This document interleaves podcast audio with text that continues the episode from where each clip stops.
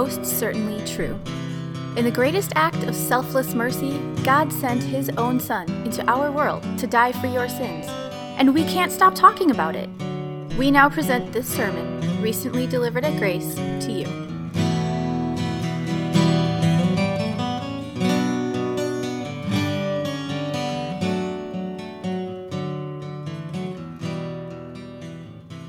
The Gospel according to Matthew chapter 21. As they approached Jerusalem and came to Bethphage on the Mount of Olives, Jesus sent two disciples, saying to them, Go to the village ahead of you, and at once you will find a donkey tied there, with her colt by her. Untie them and bring them to me. If anyone says anything to you, say that the Lord needs them, and he will send them right away. This took place to fulfill what was spoken through the prophet Say to daughter Zion, See, your king comes to you, gentle and riding on a donkey, on a colt, the foal of a donkey. The disciples went and did as Jesus had instructed them. They brought the donkey and the colt and placed their cloaks on them for Jesus to sit on. A very large crowd spread their cloaks on the road, while others cut branches from the trees and spread them on the road. The crowds that went ahead of him and those that followed shouted, Hosanna to the Son of David! Blessed is he who comes in the name of the Lord! Hosanna in the highest heaven! When Jesus entered Jerusalem, the whole city was stirred and asked, Who is this? The crowds answered, This is Jesus, the prophet from Nazareth in Galilee. The Gospel of the Lord.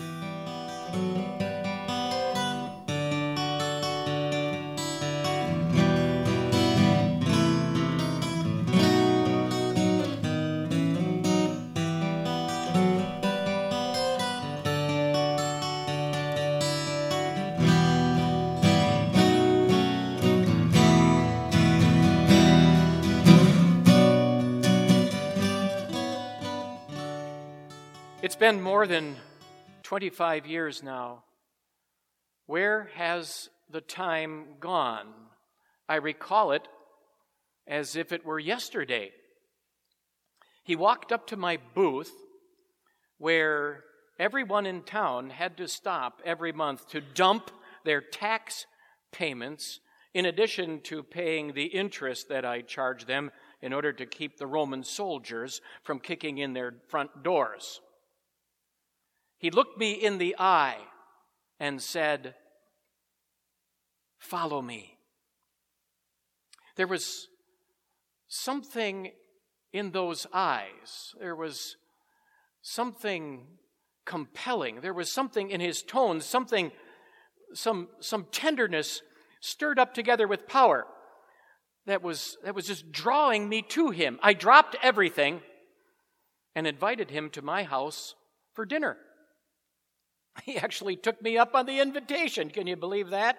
Me, an outcast. People would walk by me on the streets, and as they passed, they would avert their eyes, green with envy because of my nice digs, manicured lawn, and latest model chariot, red with hatred because I had been an unpatriotic cheat paying for all of my stuff with the money that I squeezed from them. But enough about me. There's someone else I'd like you to know about and think about. He made what some would call rather outrageous claims, but he backed them up with miracles. I know what you're thinking. Yeah, right, miracles. No, really, miracles. I was there, I saw them.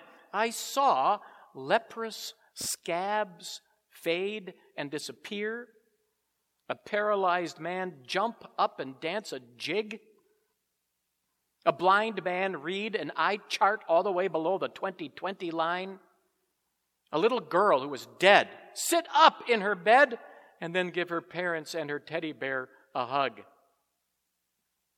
But, but there was something else going on that we had a hard time processing. With his obvious God power, we thought he'd be just the right one to to get rid of those Roman overlords and maybe set up his throne in the Capitol Rotunda in Jerusalem.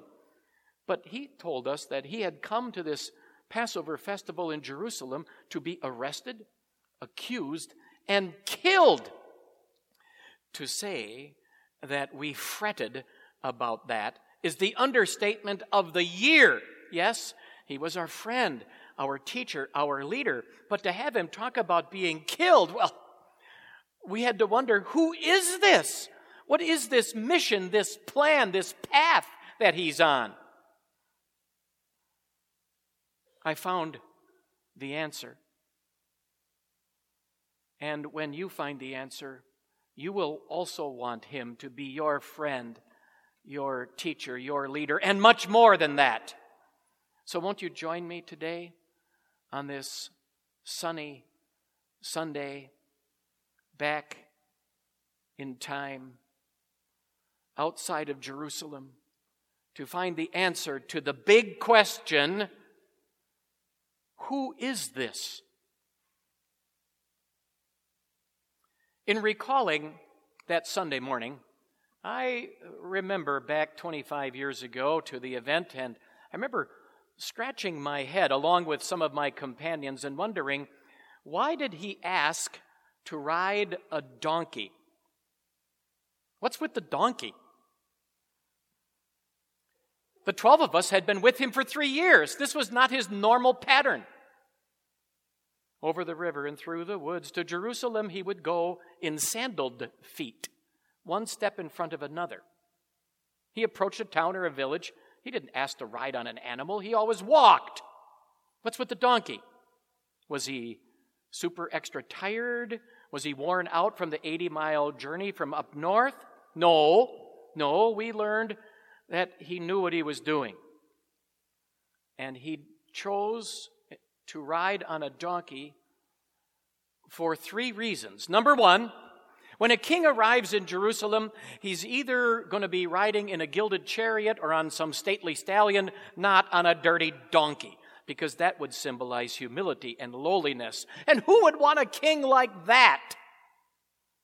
Like lots of other folks, we, his first followers, were hoping and looking for a power broker who would free us from Roman taxation. And I knew a little bit about taxation since I had been serving for many years as a tax collector.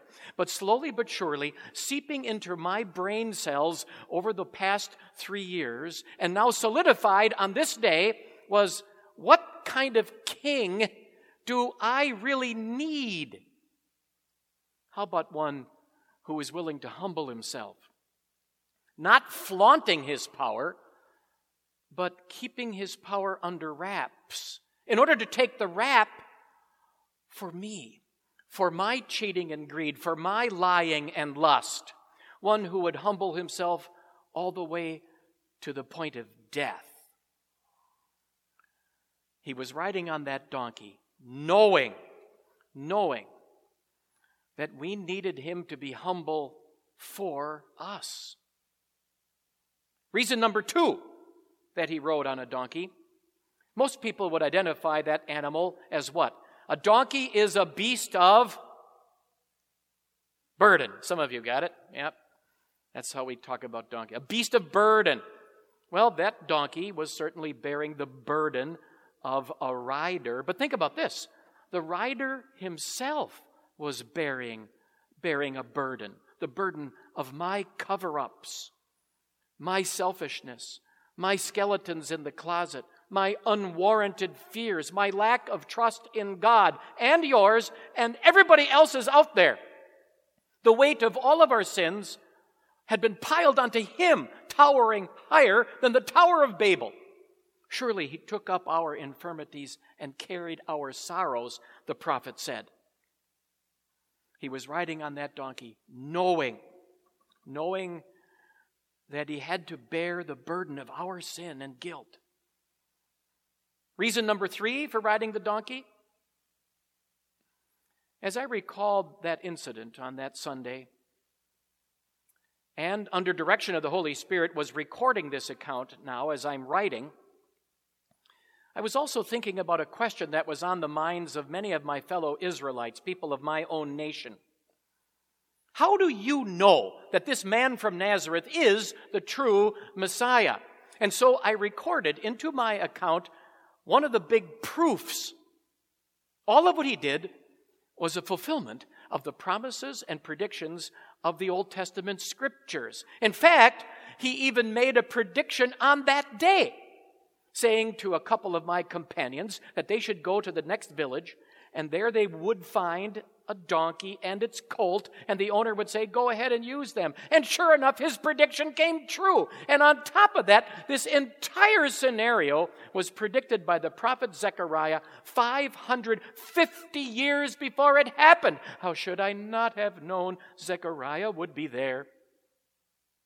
He was riding on this donkey, knowing knowing that one day we would be engaged in conversations and need to back up our claim that God speaks to us through the Holy Scriptures, that all of what He says in Scripture is true and reliable from cover to cover. And we know that. One of the big reasons we know that's all true is because of the hundreds, the actual hundreds of promises and predictions written over a span of a thousand years that all come to bear on one, the man from Nazareth, what are the chances? He sent two disciples, saying to them, Go to the village ahead of you, and at once you will find a donkey tied there with her colt by her. Untie them and bring them to me. If anyone says anything to you, tell him that the Lord needs them. And that's exactly what happened. And then I wrote in my account, This took place to fulfill what was spoken through the prophet Say to daughter Zion, See, your king comes to you, gentle and riding on a donkey, on a colt, the foal of a donkey. So wave your palm branches because of his knowing, which is one of the answers to the big question Who is this? This is the one who has come to live and to die in our place and for our benefit. But as I'm writing this account and thinking back 25 years ago to that day in Jerusalem, I was also thinking about what might have been going through the minds of the guards standing on top of Jerusalem's walls. I'm thinking they were thinking to themselves, hey, look at that big crowd out there to the east, weaving its way down the long ridge east of the city. And look at that. There's that teacher from Nazareth we've heard about who's on a donkey in the middle of the crowd.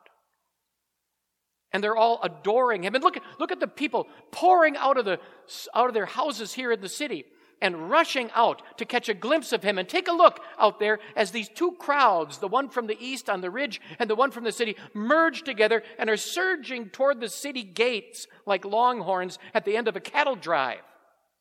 Look at him sitting on that donkey with people fanning him as if he's some kind of royalty. Who really is it? What kind of guy is he? What makes him so important? When he entered Jerusalem, the whole city, and I think the guards on the walls were stirred and asked, Who is this? Who is this? What makes him so special? The crowds answered, This is the prophet from Nazareth in Galilee. A prophet? A prophet? In the future, all the way to the end of time, God the Holy Spirit will make sure that there are people who are going to be reading this account that I am writing.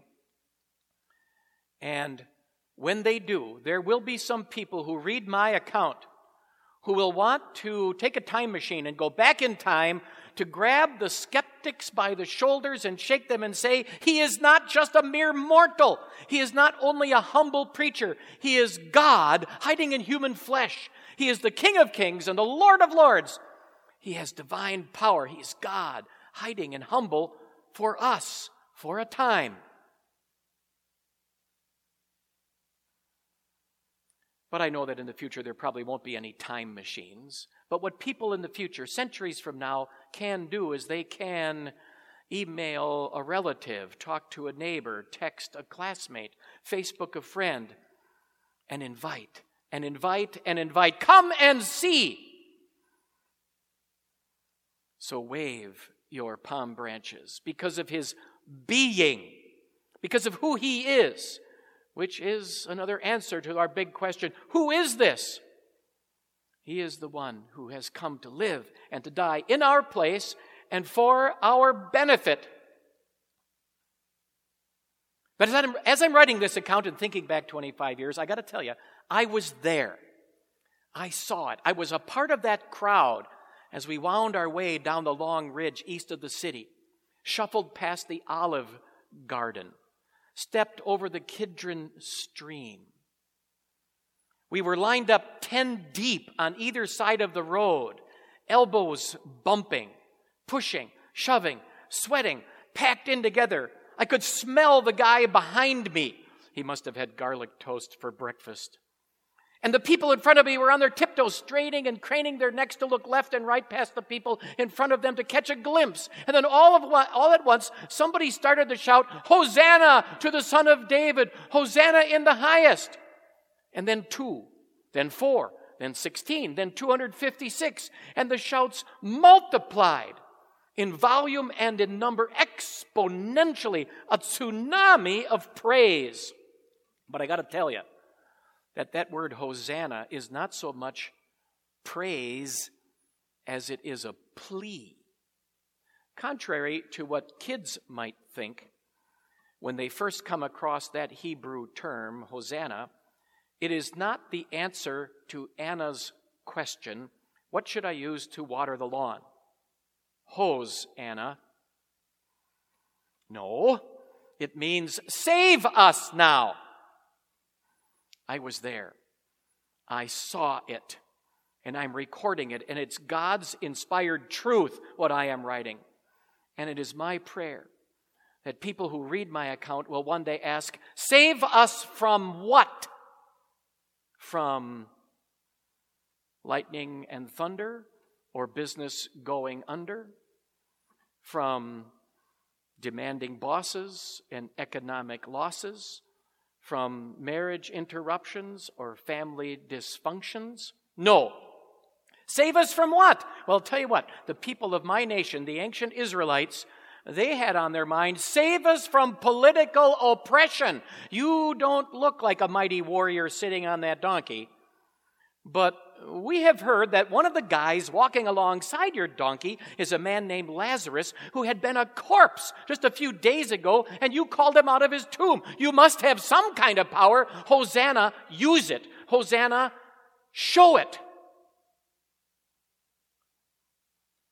What disappointment those people must have had when Jesus didn't turn out to be what they thought he would be. But I am now writing this account 25 years after it happened because I want to ask you do you know someone who has been disappointed in, in this man from Nazareth? Have you been disappointed in him?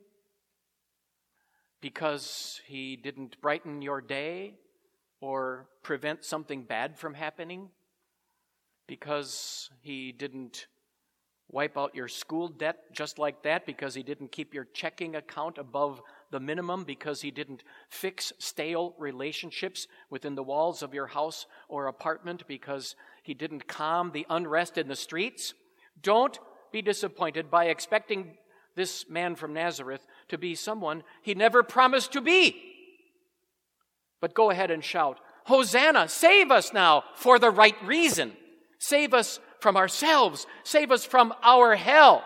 Use your power to free us from the burden of having to do things to make God happy with us so that we can have the thrill of wanting to do things because He already is happy with us. And He answers, That's exactly why I rode that donkey.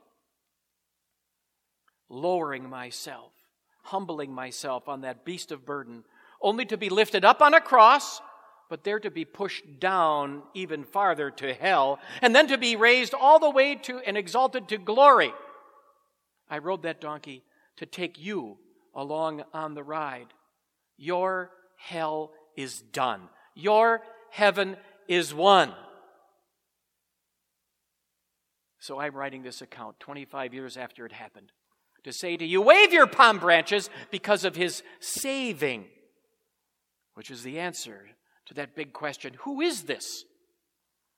This is the one who has come to live and to die in our name and in our place for our benefit. My name is Matthew, and I have told my story and recorded my story because my story is wrapped up in his story, and so is yours. My name is Matthew, and I used to be a tax collector, but no more. Now God sees me and deals with me as his dearest child. And that's how he sees and deals with you. I found the answer to that question Who is this? And you know the answer too. This is Jesus, our Savior. Amen.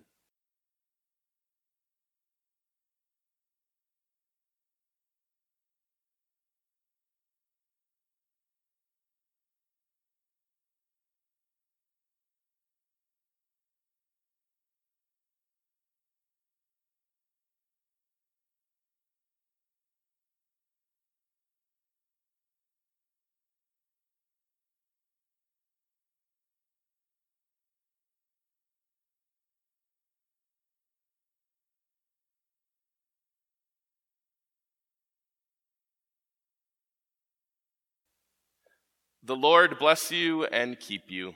The Lord make his face shine on you and be gracious to you. The Lord look on you with favor and give you peace.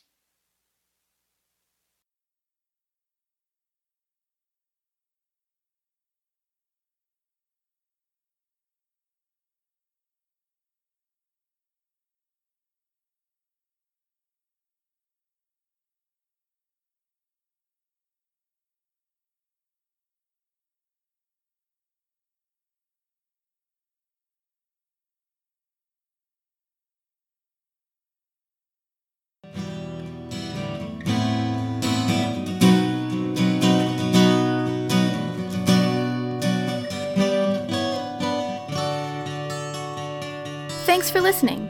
To learn more about God's grace or to support this ministry, please visit gracedowntown.org today. This grace is for you.